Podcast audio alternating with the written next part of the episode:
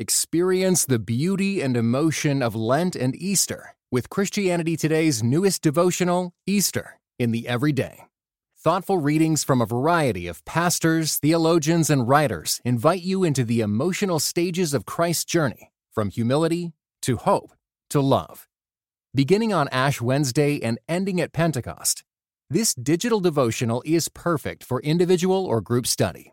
Get it today at orderct.com slash Easter24. We spend a lot of time on podcasts like this predicting the future in various ways. But as we do that, we know life is really unpredictable, and as the scripture says, we do not uh, we do not know uh, the number of our days, and that's why it's a really important thing to have a will uh, to protect yourself and your family. Christianity Today has partnered with Epic Will to walk you through the entire process of creating a will in as little as 10 minutes. You don't have to have a law degree uh, to be able to walk through this, and that's why it's really helpful. So visit morect.com, that's M O R C T.com, will, that's morect.com slash will to get started today.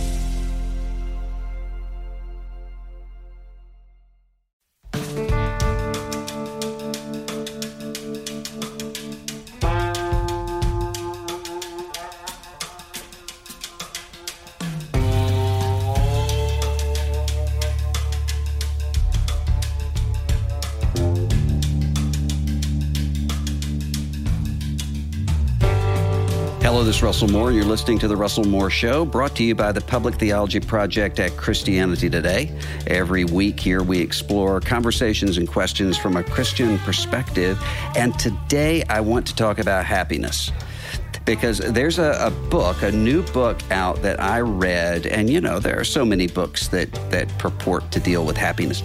This one was really, really helpful, uh, called "From Strength to Strength" by my guest Arthur Brooks. And uh, I really wasn't surprised because I've been reading Arthur Brooks for years, and especially uh, the past couple years is How to Build a Life uh, column uh, through the Atlantic. If you haven't seen that, it deals with many of the issues that we're talking about today, and you'll want to uh, look at it. He is a professor at Harvard's Kennedy School and Business School, uh, teaching uh, the next generation some of the things that we'll be talking about today. Arthur Brooks, thanks so much for being here. Hi, Russell. It's great to be with you. I haven't talked to you in some months, maybe a couple of years, as a matter of fact. Well, we were in we were in uh, out on the West Coast together in Pacific. Uh, oh, that's Pacific, true. That's true. We were in Vancouver, Washington together some months ago. That's true. Washington. Absolutely. Yep. Yep. Yeah. Yep. Yep. Yeah. Yeah. You know, before we get into these issues of happiness um, that, that, I want to talk about, um, a couple things that are sort of in the in the news right now that I think are kind of related that I'm curious with the horror of the Uvalde shooting, the Buffalo shooting, uh, all of the, the things that we've seen. One of the things that has come up uh, several times is a is a sort of mental health crisis uh, happening, especially among young people. Some say, and there are others who will say, "No, this is this is uh, the same sort of depravity that uh, that we've always seen. It's not anything new." But others are saying, you know, look at look at the stresses and the strains after COVID, and uh, study after study showing that there really are some significant mental health concerns happening now with younger people. What's your view on that? So I look at the data as a social scientist, and you know I care about it in the same way that anybody who does who is a, a father of a, a young adult children too, of course, um, because my kids are in their 20s, in their early 20s. Um, but as a social scientist, it's hard to deny the fact that there is a real crisis, a real mental health crisis. Uh, it's really an unhappiness crisis, um, and you might even take mm. it a little bit deeper and say that what we see is a real lack of love for people in their early 20s. And you know, it's interesting because as a social scientist, but also as a Christian, there's a, a, a an easy way to understand it, not to solve it, but an easy way mm-hmm. to understand it, which is you know the the first letter of Saint John, who in in which uh, John the Apostle says that perfect love drives out fear. It is a an absolute truth, philosophically, psychologically, even neuroscientifically, that love and fear are opposites. That, that hmm. hatred and love are not opposites. Hatred is downstream from fear. When you see a lot of fear that's creating trouble in a society, that means there's a lack of love. And, and you absolutely see that for people who are in their early 20s and mid 20s today. You find that they are about 30 percentage points less likely to be married. Um, and, and, and, again, you people listening to us, we have a lot of people who are in their 20s today. They'll say they'll object and say, "Yeah, but what about cohabitation? That's down too." you find that hmm. even the, the likelihood of saying I am in love is down 30 percentage points compared to what it was when you and I fell in love with our wives in the in the 1980s. And that's catastrophic. And so that lack of love, it's it's you know, its counterbalances fear, and that fear is creating a tremendous amount of unhappiness, a tremendous amount of anxiety, depression, and a lot of the things that we see. I don't know if the shootings that we've seen, these uh, these atrocities, are related to that. I suspect that they're not. I suspect that those are those are really uh, uh, uh, deep mental health, schizophrenic and psychotic uh, problems. You know, mental untreated mental health problems that that are are the same kind of problems that we would see in the same frequency as before. But there are a lot of people who are not even near some sort of a crime, not even near even some sort of self harm, but who are suffering mm-hmm. a great deal more than they would have 40 years, 30 and 40 years ago.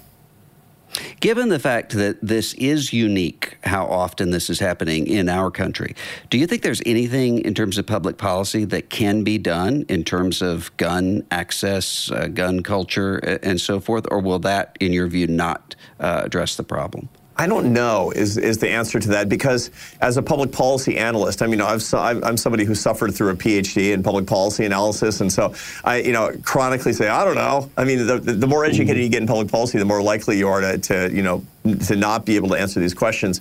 And the truth is that you look at the amount of, of gun violence, the, the, the, the, likelihood of being harmed by gun violence, and, and adjusted for population is very similar to the United States as it is in many Western European countries that have way stronger gun laws than we have in the United States.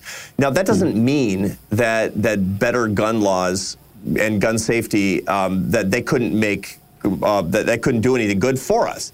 Perhaps there mm-hmm. are ways that we could craft our laws or with background checks or with appropriate mental health interventions that are that are identified when people are trying to get guns or whatever we're trying to do that people should be able to agree on and right and left. That I mean the problem that we have with our gun laws is that we're just such absolutists in so many areas where the the vast majority of Americans they agree that we, we should be able to do more and we should have some common sense reforms. And this is not just about conservatives and guns by the way. The mm-hmm. same exact kind of argumentation goes with respect to abortion where you know the vast overwhelming majority of Americans think that some common sense restrictions on abortion, and yet the whole thing is taken hostage by by people who have ex- extremely uh, hardcore polarized views on the subject. So it's nothing weird that we would actually see the whole debate becoming impossible to adjudicate from and make improvements from a very mainstream standpoint. So the young people who are listening to us and, and people who are not so young listening to us who say, why can't we make any progress? The basic answer is that people who don't have mainstream views are yelling the loudest and controlling the conversation. Mm. You know, something that is not nearly as important as this, but is uh, a focus right now student debt yeah. Uh, conversations about forgiving student debt. And one of the things that's really unique about you is you're one of the few Harvard professors, uh, public intellectuals who will say, we ought to be thinking about college differently. And not everybody needs to do it uh, the traditional way. Uh, what, what do you think for somebody who's thinking through should I take on a bunch of debt and get a college degree or should I do something else? What would your counsel be to them? Well, it depends on the person, to be sure, and the kind of ambitions that they have for their own career. But the one thing that is that doesn't make sense at all is that they got a tremendous amount of debt to go to a liberal arts college. That just doesn't make sense. And the reason for that is that there, there's so much high quality education that's absolutely affordable. You know, I raised my kids in, in, in Maryland, outside of Washington, D.C. I live in Boston now, but when my kids were growing up, you know, and I would talk to a lot of parents who would say, oh my goodness, you know, Haverford College is so unbelievably expensive. My son wants to go to Haverford College. I said, no, no, no. It, the thing to do if you don't have very many resources but you want higher education is to start off at community college and transfer to the University of Maryland, which is an absolutely outstanding institution. That's the mm. right thing to do because it's $3,000 a year for the community college and $9,000 a year in state for the, for the state university. There's tons of high quality alternatives. And this idea that somehow people have to take on huge amounts of debt. The real debt problem that we have in this country, by the way, is people who don't finish college and, and, and don't have, you know, nobody says you get credit for half your sophomore year. Um, You'll only yeah. get credit, you know, only get credit for going to college in the job market when you go through all four years, and that's actually the kind of reform that we need. You know, the more the more college that you do, it should be like a thermometer. It goes up. It's a continuous thing. It's not a discrete measure of zero or one or one is the entire college degree. You should be able to get more school, and the more school that you get should be appropriate to the kind of job that you're doing, and that we should have way more alternatives from state schools, community colleges, trade schools, vocational schools, and we should match people to the cost effective alternative with the amount of education that's best for their hopes and dreams. Hmm. Well, your, your book is uh, called From Strength to Strength Finding Success, Happiness, and Deep Purpose in the Second Half of Life. Right. But it's a little bit misleading because this really is for people in the first or second halves of life. For sure. And as I was reading this, I was thinking there is so much here that I wish I had read when I was 22. Uh, it, it, would have helped me a lot. But before we talk about some of those things, uh, there's a saying sort of in my corner of the evangelical Christian world that's often given God cares about your holiness, not your happiness. And sometimes there's this assumption that happiness is kind of a modern uh, self expression, self um, actualization sort of idea that really isn't what we should be uh, concerned about. I think you see that differently. Uh, how so? Well, part of it it has to do with what happiness means. You know, hmm. everybody thinks they know what it is until they start thinking about it. It's like, huh, it's a head scratcher. I asked my students in the first day of class. I teach this graduate class seminar on happiness for the Harvard Business School, and you know, these are some of the most talented students I've ever met, and they give they spend all of their elective points to get into the happiness class. So let's say, you guys must know what it is, or you wouldn't have actually invested in it like this. What is it? And I cold call them, and one by one they talk about their feelings. And I say, wrong. If that's the case, then God does care about your holiness, not your happiness, because the whole idea of feelings, as you know, C.S. Lewis used to say that, you know, how you feel about things depends on what you're digesting as much as anything mm. else. And you know, God should not be so shallow as to be all in the business of our feelings for Pete's sake. Our holiness mm. is much deeper than that. But real happiness is not feelings any more than your Thanksgiving dinner is nothing more than the smell of the turkey. Your happy feelings are evidence of happiness, and happiness, as a as a as a, a, a, neuroscientific and social scientific matter, is a combination of the enjoyment that you have in your life, the satisfaction that you have in your accomplishments, and and the rewards for the job well done that you do, and and the meaning and purpose of your life, which requires a lot of suffering. And so this is mm. the hmm. key thing to keep in mind that happiness from a beatific perspective, from a Christian perspective, requires a lot of unhappiness. It requires a lot of holiness. It requires a lot of suffering. You know, look, we're, we're the only religion in the world that understands that, that, look, we're a religion based on suffering. That we mm-hmm. understand that suffering is an incredibly sacred thing. I mean, our Lord suffered. And that was part mm. of the essence of his holiness. The master of the universe suffered in a very human way. And we should be, we should try to avoid suffering. My goodness, what a, what a, what an irreverent thought for us. And, and once we get into the I'm trying to not suffer and trying to feel better and I'm trying to be happy, then of course happiness is is is orthogonal to holiness in this case, but not when we properly understand happiness. Hmm. And isn't it true that a sort of um, manufactured artificial ha- happiness actually contributes to the problem? I, I think all the time about a woman I knew who had had a miscarriage and was grieving, and she didn't want to go to her church. And I said, why not? And she said, well, because everything there is so happy. All the songs are about um, happiness and joy. There's not this sense of lament that takes place in my church. And it actually contributed to her unhappiness. It, it wasn't able to, to lead her to a happier place because it didn't. I mean, the book of Psalms has joy, lament, anger. I mean, uh, the, the full range of human emotion. There's a book called Lamentations I mean, for Yeah. Pete's sake. I mean, the, the, the whole. I mean, read Ecclesiastes and you know tell me that you know um, it's uh, it's the the Bible is full of suffering. Because human life is full of suffering, and to take that out is kind of like Thomas Jefferson snipping out all the parts of the Bible he didn't like to make the you know the you know make Jefferson's Bible, aka not the Bible. You know, Right. the, the, it's a, you know, the you know the Christian religion without suffering is simply not the Christian religion. You know, we hmm. we're called to live to to be fully alive. You know, this is Saint Irenaeus, and, and I'm a Catholic, so I make these saint references. But this is in the fourth century, so this is pre. Yeah.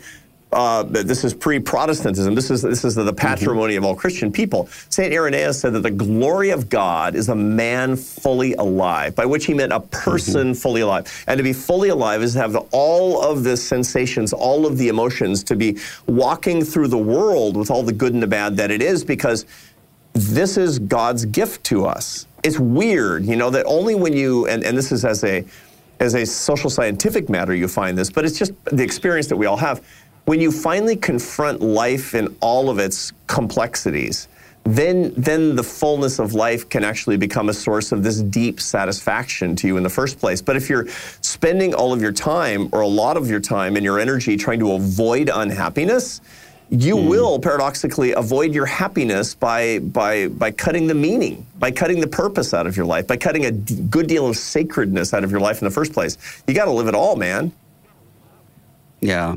Well, and you mentioned uh, these declining rates of um, of love, experience of being in love. That's exactly at the root of at least a lot of what I encounter. Yeah. Are, are people who will say, in order to pursue someone or to commit to someone, I have to know that there's no risk there, that this Right. this person is going to be my soulmate, and that's Right. not that's not how it works. That's not how it works. You know, fear of rejection is something that I think that interesting. My friend and colleague Jonathan Haidt, who mm-hmm. who's a great social psychologist, teaches at the Stern School of Business at New York University, and he he does all this work that shows that young people are more fearful of social rejection than any other generation since we've been keeping records, and a lot of it has to do with social media, which puts everybody on display. It raises the stakes to everything, raises the stakes to your mistakes, et cetera, cancel culture, et cetera, et cetera. But he also says that it has to do with the way that we, people your and my age, raise our young adult children and have done hmm. so to with the safetyism cult that keeps them, you know, adjudicating their disputes when they're in elementary school. I mean, you, when you and I would get into a fight on the playground, um, you know, you'd go home and, you know, I, I got beat up and my dad would be like, so did you deserve it?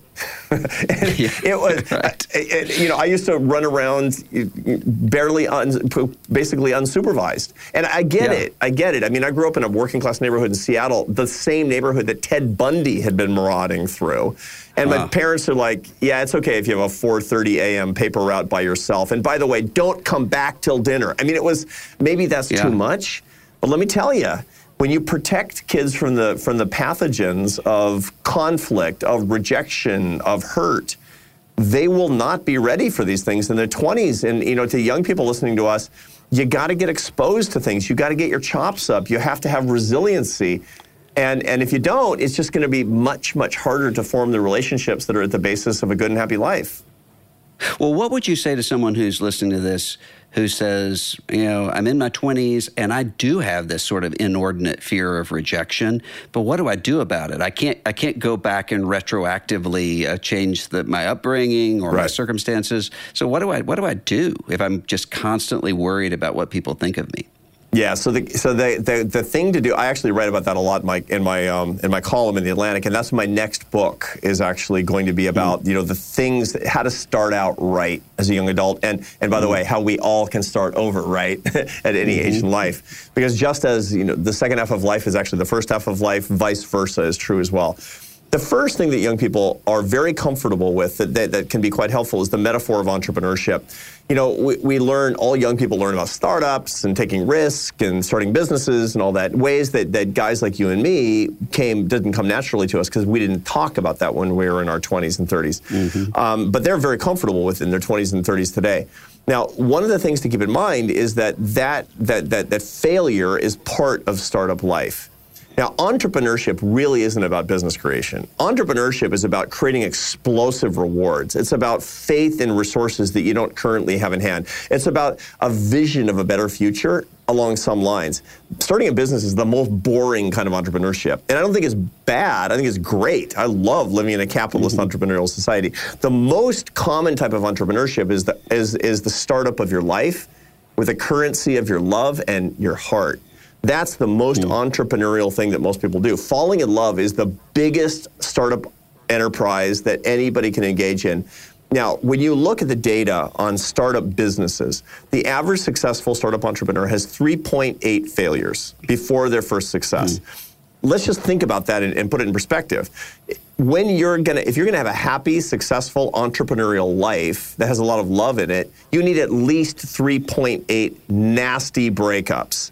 You know, you need mm. somebody to stomp on your heart a bunch of times because you're simply not going to learn. Treat it like a startup. You know, I've done this before. I was talking to a guy, I mean, sorry, I was talking to a, a bunch of young people in Washington, D.C., and I said, treat your heart you treat your love like a startup. And a couple weeks later, I run into this kid on a plane. He's not a kid, he's in his 20s, on a plane, and he says, he identifies me, Are you Dr. Brooks? And I said, Yeah. He said, he said, I couldn't get that thing you said out of my head to treat my my love like a startup. And so I'm on my way to tell this woman that I've been secretly in love with for two years that I'm in love with her and ask her to to be with me.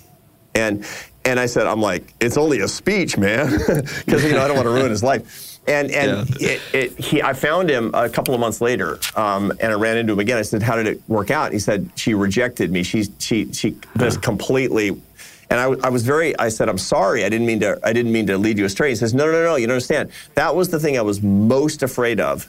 And the worst thing happened and I didn't die. And I'm not going to be afraid huh. anymore. He, he faced the pathogen. See, a lot of young people have kind of a social peanut allergy. And, and, mm. it, and that is actually a thing that didn't exist when we were kids because people were exposed to the pathogen. Now, peanut allergy is a real deal. I'm not saying you should go eat peanuts if you have a peanut allergy. Right. But if you're afraid of love, you actually need more you need to face fear more. And the only way to face fear more is to, is to recognize that you're not afraid of the outcome. This is a psychological truth. You're not afraid of actually what will happen if you're rejected. You're afraid of your own feelings. That's what's happening. Almost mm. all fear of rejection is the fear of my own feelings about myself. When you recognize the absurdity of that, then you're being you're a lot less likely to fail. The second thing is to start is to start visualizing the failure itself to make it more familiar. That's exposure therapy. There's a, there's a lot of Buddhist meditation about death, for example. And the mm-hmm. reason is, is that only when you're comfortable with your death, which as Christians, we're completely comfortable with our deaths. You know, it's like, I go to heaven, mm-hmm. man. I couldn't be more comfortable mm-hmm. with anything, actually. Mm-hmm. Um, we're just, you know, the key thing is you got to hold it back. So you, are not supposed to say, bring it on, right? Yeah. But the Buddhists, you know, that have a lot more earthbound understanding of that, they have to expose themselves to the concept of death. And that's what I recommend that young people do as well, is to meditate on, on envisioning the very thing that you're afraid of, and it will become familiar. You'll be less afraid. So these are the kinds of ways that I counsel young people, and it, it, it's just, it can, it can be like a miracle. It can be really life-changing when they get past this. So the idea, think positively. Uh, think think about all of the give affirmations to yourself about uh, about how this I am going this is going to succeed. Yeah, no, that's not no, the no, way to no, no. That's not the way to do it. No, no, no. It's like no, no. Negative affirmation. Bring it on. Be tough. You know, face your fears is what it comes down to. So number one, be an entrepreneur, which says I believe that explosive, incredible riches are are possible. But I also recognize that failure is a real possibility and it's going to happen more than success. But I need mm-hmm. enough deal flow to get the success. And then then, then, then, then work your way through the scenario of actual failure. So that's step one and step two. Life is unpredictable. I think all of us learn that. Sometimes we learn it in good ways, sometimes we learn it in really hard ways. You're valuable to Christianity today. And we want you to be prepared and protected. And one of the ways that that can happen is by having a will and getting a will together for your family and to care for your loved ones. If you've already set up your will and other important estate planning documents, that's great. But if you haven't, Christianity Today has partnered with Epic Will to easily and affordably walk you through the whole process of creating a legally binding and state specific will in as little as 10 minutes. You owe it to yourself and your loved ones to take this vital step, and you can get started today by visiting morect.com slash will. That's more with just one O. ct.com slash will. And for a limited time, you can get 10% off. That's morect.com slash will.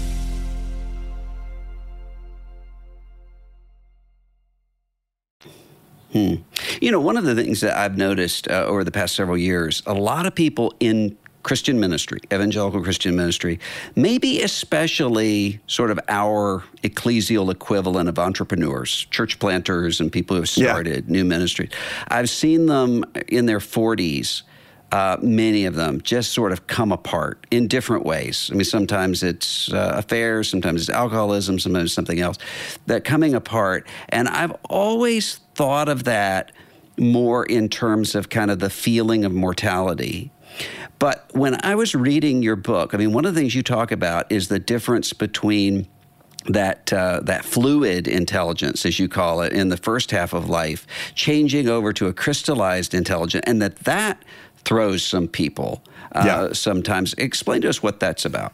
Yeah, so this is a really important thing for people in Christian ministry, but also who in surgery and in lawyer life and in you know be financial planners and accountants and everybody else in between. And the way that it works is that that really highly motivated, striving people get incredibly good at what they're doing in their 20s and 30s on the basis of what psychologists call fluid intelligence. That's innovative capacity. That's crystalline. That's I mean, sorry. That's uh, that's working memory. That's incredible creativity. That's indefatigable energy and focus. That's, you know, church planting is all about that. You're going to put a church out there someplace, you need to be very innovative. You need to be incredibly energetic you have to you know never slow down and what you'll find is that the more you do it the better you get and you can be incredibly effective. The problem is that ability peaks in the late 30s or early 40s and then it starts to decline. And it starts to get just harder to get the energy to do what you used to do relatively easily. That's called burnout. And, and one of the mm-hmm. things is that, that extremely uh, effective strivers, they're the first to notice that they're the first to notice that what used to be easy is hard. What used to be, you know, simple to motivate myself to do, now I can barely get out of bed to do it. That's because your fluid intelligence is in decline, and then you're going to start to turn to alcohol. You'll, you'll, you might have an affair.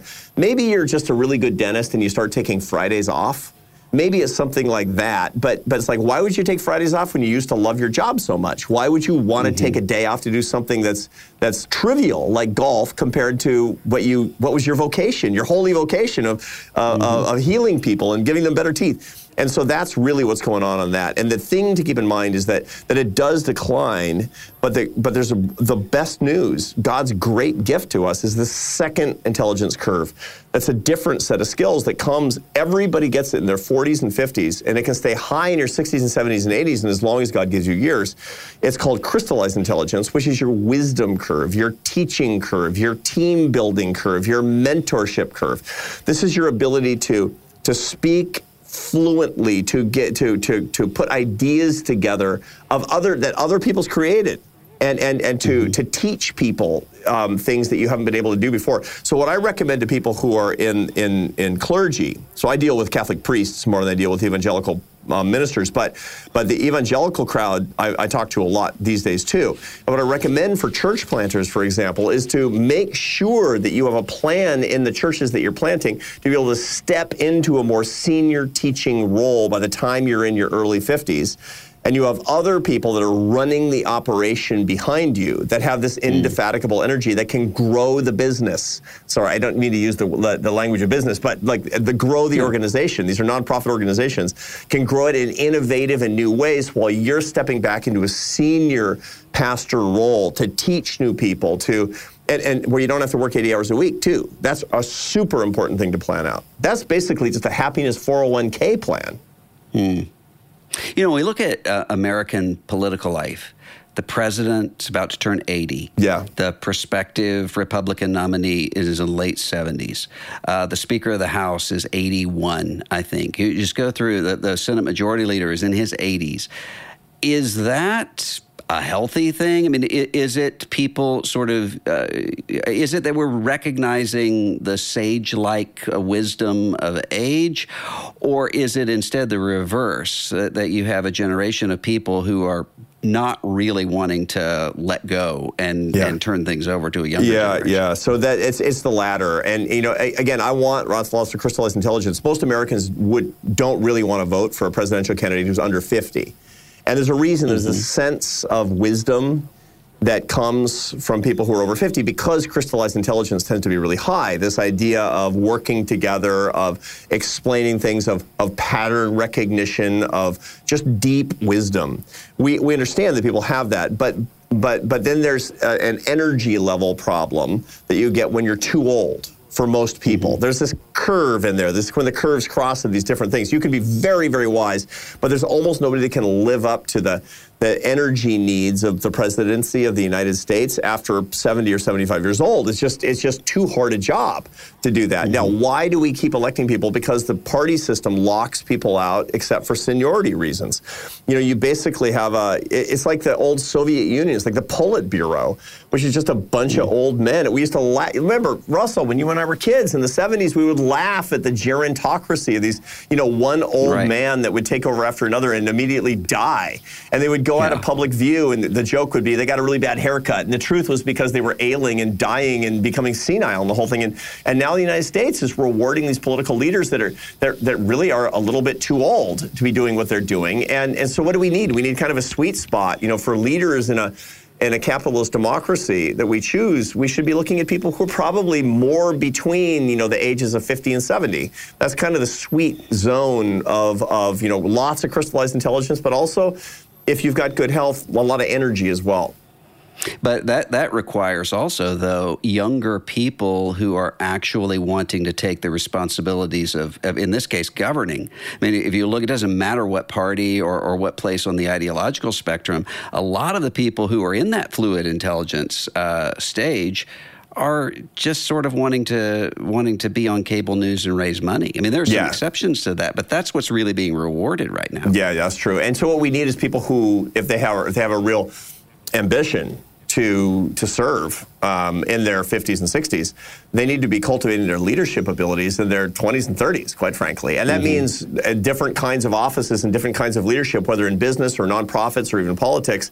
Really, when they're on their fluid intelligence curve, and and as they're growing older, such that they're ready and they have enough perspective and they have enough experience to be at these high, high, high level positions, whether it's the CEO of IBM or the President of the United States, when they're in, in especially the, the especially good age to be doing that, that you got to be doing a lot at 40 to be the president at 55, and, and you can't just kind of show up and say, well, you know, I, you know, I'm old enough now, and I had a lot Yeah. of fun, and, and I had a cable show. I mean, that's just kind of not Right. not good enough.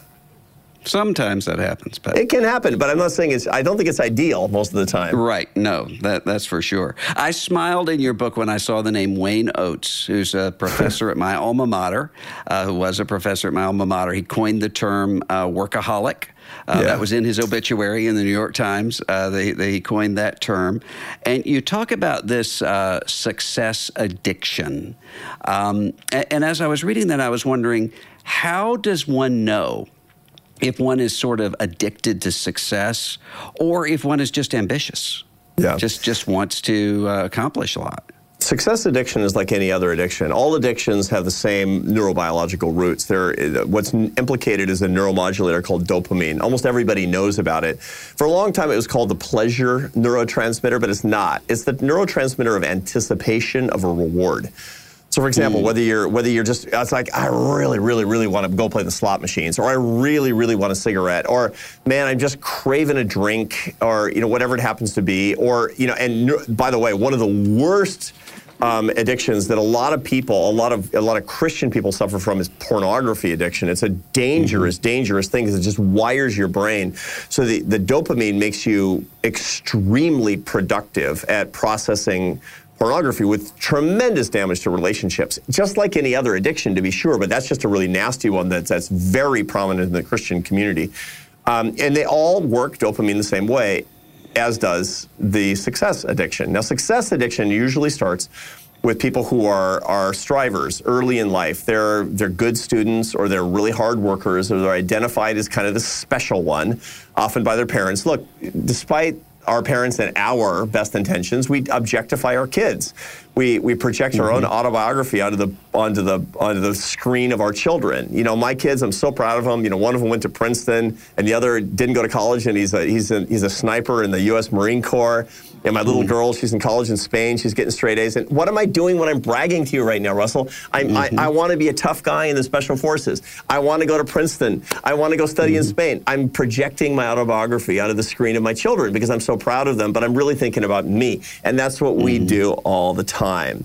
And the problem with that is that we make we objectify our kids into becoming the special one, and they objectify themselves. So the, the hmm. high achieving kids often turn into people who have impossibly high standards for themselves, and where they only really get satisfaction in life when they're succeeding. Succeeding in school, succeeding at work, succeeding in, in sport, succeeding in, in the arts, succeeding in everything that they do.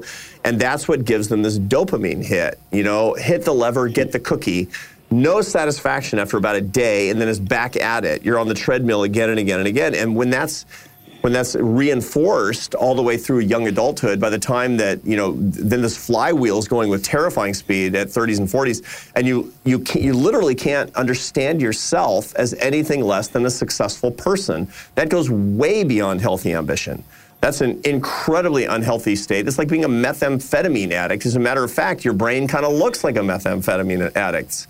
And, mm and you got to treat it the same way as any other addiction. You got to treat, you need to, you know, you need to confront it. You need to offer it up to our Lord.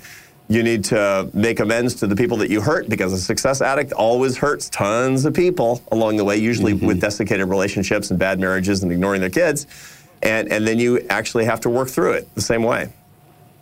What about somebody, and I've heard uh, from many people who have had this experience lately, uh, where they've realized, wait a minute, that's exactly what I've been doing, and my relationships have suffered. What do I do now? I mean, um, maybe um, they're looking around and they, they say, I, I, don't even have connections to the people that I, that I love anymore. Right. How do I rekindle that?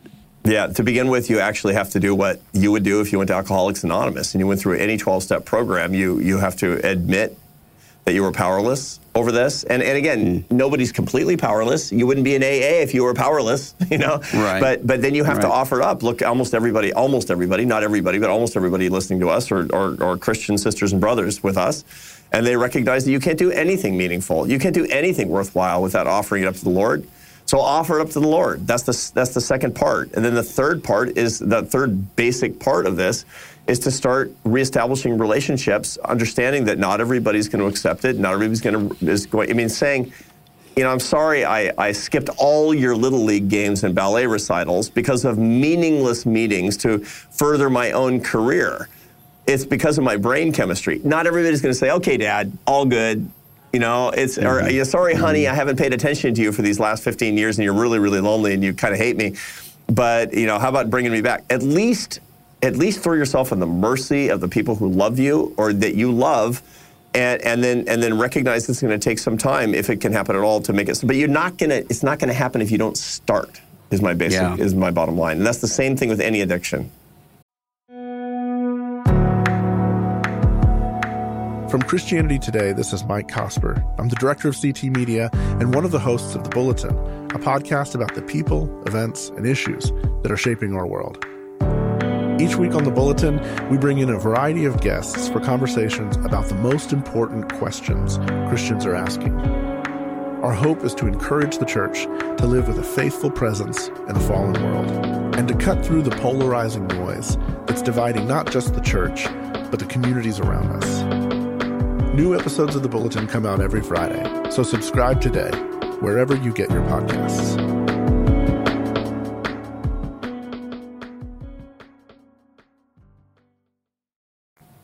Well, it's similar to you. You write in the book about loneliness uh, quite a bit, and this is some. I mean, just the the mail that I get uh, from yeah. listeners and and readers about loneliness, and one of the big questions that people have is to say, "Okay, I'm lonely." But what can I do without this kind of awkwardness? I mean, you, you can't, like you're in kindergarten, I like you, do you like me, will you be my friend? You know, so, so people are saying, how, how do I establish friendships? Uh, how do I initiate that? Or younger people who say, I really want a mentor, but how do you just go ask somebody to be a, a mentor yeah. without that just being really weird and awkward? I know. Well, but the, to, to begin with, a lot of people who have these fears, they don't actually realize how much infrastructure there is out there t- for friendship, for real friendship, for, for good, useless friendships, as opposed mm. to the useful friendships that they're used to. So this is real friends versus deal friends. People who have mm. only deal friends, they don't recognize that there's actually a, a world out there built for creating real friendships. And I what's mean, a deal friendship? Oh, a deal friendship is somebody that actually can further your career. That's a deal friendship. Ah, somebody who's good yep. for you. And then again, I, I, have deal friends, and I and I like my mm-hmm. deal friends. But the point is, my I have real friends too. I got this. My, my what, really one of my closest friends is a guy named Frank Hanna that you may know in Atlanta. Who's you know he's we, we talked I talked to him today and and what do we talk about how's you know we talk about our families we talk about our children we talk about we talk about our faith all the time because it's really important that we keep each other close to our own walk because you know his heart is my heart when it comes to this is what you know the Christian brotherhood is really all about. And and how do we meet? We meet at a, we met at a work thing, you know, like 20 years ago. We met at a thing and, and, and we just hit it off because we were both Christian men and and and and you know the thing about it is that there were a bunch of things that we did together professionally as a, as a pretext to actually start hanging out you know, if you want to mentor other people to create a more of a connection to other people, there's lots of organizations that can that can facilitate that. If you want to meet other guys or other gals that you just want to make friends with, there's I mean, if you're a Catholic, join the Knights of Columbus, man. You're not going to be doing you're not going to be doing deals. You're going to be shooting pool and mm-hmm. drinking beer is what it comes down to, mm-hmm. and talking about our Lord and Savior at the same time. is all the good stuff. and and so it's just that that deal the people who are just wrapped up in work all the time and who are success addicts, they just don't even know that these opportunities exist. You just got to do the, you got to do a little shoe leather can help a lot. You know, you you talk in the book about idolatry, um, and uh, you quote David Foster Wallace his powerful "This Is Water" uh, speech about yeah. idols and about worshiping things how, how how do you discern if so, because all of these things that you mention as idols they're they're almost never graven images. I mean, and they're things that are good um, when they're in their right order, but how can you tell when something's out of priority, whether it's a job or a, a marriage or a friendship or, or whatever it is? Yeah, the key thing is what would you give up for it is really the acid test. Now, again, you're right. It's not like we're gonna, we're praying to Baal. You know, mm. that good biblical stuff. A golden, there's a golden calf in my living room. It's like, you know, mm. yeah, I, I, go to church on Sundays, but the golden calf, I really pray to that golden calf. Of course not. That's absurd. Nobody's doing that. But, but what do we pray to? Uh, the almighty dollar. What do we pray to? Um, our, our effectively, our, our number of, of, of followers on social media. Why? Because those are the things that actually have our heart. So start thinking about what would you give up? What are the things that you would actually give up? It's interesting. You know, I'll, I'll, I'll ask my friends this, and it, you know, some people really do have this idolatry of money, power, pleasure, fame. These are, by the way, those are the idols that St. Thomas Aquinas in 1265 listed as the four substitutes for God, the quintessential uh, idols of human life is money, power, pleasure, and fame. And fame, honor, prestige, admiration. It doesn't mean you want to be Kim Kardashian. It just means that you you you hunger after the admiration of other people. You social comparison is a really really big deal to you. Other people who actually have their values even more in line, they have a little bit of idolatry too. You know, how many Christian people that we know follow the cult of workism? You know, where their work is mm. everything. My work is my life. My work is my identity. Now let's go. Let's make it a little hotter. How many follow the cult of familyism? Mm. You know, where it's mm-hmm. like you say, really? I mean, if it went, you're not going to have to choose between your faith and your family. But if you did, what would it be? And people yeah. basically say, my family is everything to me. My family is the most important thing to me. I hear Christian people saying this all the time. And I'm like, for mm-hmm. Pete's sake, that's just, that's, that's a cult, man. Yeah. I mean, it's, it's not, and you're not supposed to worship anything before the Lord. anything before the Lord, including your family. Yeah. And I get it. You know, some people will be listening to this going, I don't get, I don't believe it. You know, there's got to be some way to square the circle. But it's the same thing that people have always said. There's some way that I can be, you know, I can still love the money, but still be a good Christian. No. St. Paul mm. said it very clearly in his letter to Timothy, for the love of money, for the, the, the, the you know, that the, is the root of all evil. He didn't say money is the root of all evil. He said the love of money is the root of all evil. And that is basically not to say that, that there's something wrong with money, but idolat- being idolatrous with the money is, is putting the money in front of God because, you know, love is dedicated to people and to the Lord, and that's it. Hmm. You know, that that issue of comparison that's a huge one. I mean, there are many people I know whose lives are just miserable because they're looking around and saying, "Well, why can't I have what she has?" or, or right. "Why can't I?" Or, or, or vice versa, whose lives are kind of stagnant because they're saying, "Well, at least I'm, I'm better off than than so and so." Yeah, is. for sure. But a lot of it comes in, and, and even in our in, in, our Christian communities, to say, um, you know, why can't I have a wife as good as that person's wife, or why can't I have a husband as as as handsome and successful as that person's husband. So even you know that kind of that kind of uh, uh, comparison is just as deleterious and and winds up being just as idolatrous as somebody who says, you know, I feel crummy about myself because my boat isn't as big as my neighbor's. Hmm. One, one last word. Uh, what would you say to people, because I hear from a lot of them, who are either pastors or Sunday school teachers or leaders of some kind, maybe lay leaders uh, in their local congregation? A lot of them say, when I look out at the Facebook uh, feeds of the people that I lead or that I serve, I start to say, what have I even been doing? And, and, and, they feel like failures because they see so much anger and, and rancor and so forth. How how would you advise someone to lead other people toward a, a happier life? Now, part of the problem is that with social media is is not that it's creating more awfulness, but that the awfulness is more apparent. You mm. can actually see it in ways that you wouldn't be able to. But so, you know, when you and I were kids, and we would be talking to, if I'm talking to the priest, and the priest asks me about, you know, my attitudes about this, that, or the other thing, um, I'm going to give him the right answer. Um, but if you were actually able to read my Twitter feed, he, if one had existed, it's, it's a different matter. So I think it's important not to be discouraged. Look, I mean, there's nothing new under the sun, Russell. We don't have to. Mm-hmm. it's yeah. like sin is sin, and people are people. Now, social media might bring out the worst in us, but it's not as if these terrible feelings are brand new and everything in the halcyon days of the 1970s. You remember the 70s? It was pretty grim, actually. you know, was, mm-hmm. you know there's a lot of political polarization and hatred, and the Iran Contra affair, and you know Watergate, and the you know it was awful in a lot of ways, and and awful in you know just humanity is what it is. So I recommend that that pastors and all of us, by the way, who have a, a, a moral responsibility, but also an incredible opportunity to help young people along their path because only in helping young people along their path are we helping ourselves along our own path too. If you're in your crystallized yeah. intelligence curve, man, it's all about sharing and, and mentoring and teaching. That's how you get to heaven too. yeah. And and the key thing is to recognize that all of these things are incredible opportunities. Look, I believe that we are at the cusp of a new enlightenment, of a new day for Christian evangelization.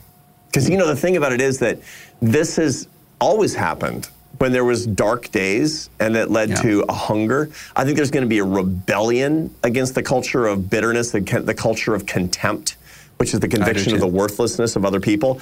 You know, I look at, at when you know, in the, the influencers, the cultural influencers on in the on, on the on the progressive left and on the populist right.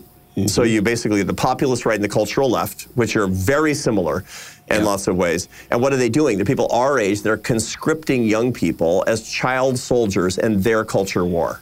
Mm-hmm. That's what people our age are doing, saying you must hate, you must be afraid, and you must use your values as a weapon and not as a gift. And young people, the li- young people who are listening to us need to rebel. It's time for mm. rebellion, and that's a rebellion of love.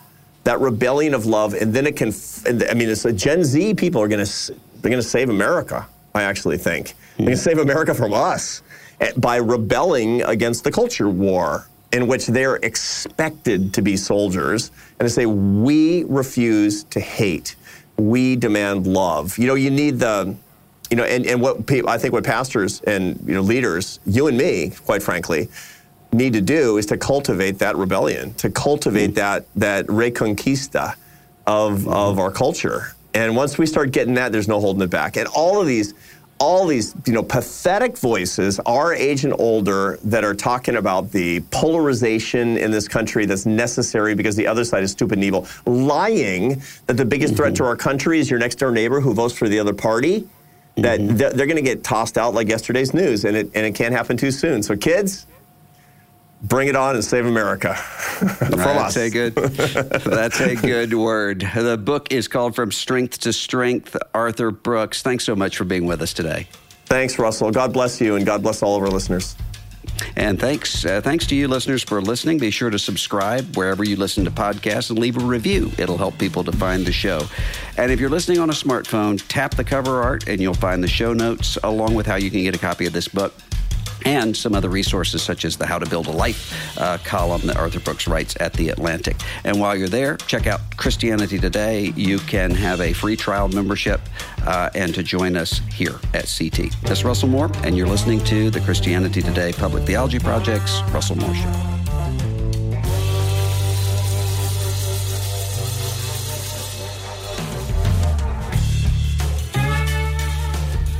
The Russell Moore Show is a production of Christianity Today. Erik Petrik is our Chief Creative Officer. Russell Moore is the executive producer and our host. Mike Cosper is our Director of Podcasts. Administration for CT by Christine Kolb, Pam Vodanova, and Abby Perry. Production assistance by CoreMedia. Beth Grabenkort, Coordinator. Kevin Duthu, Producer and Sound Mixer. Our theme song is Dusty Delta Day by Lennon Hutton. If you like what you heard today, please consider subscribing so you don't miss any future episodes.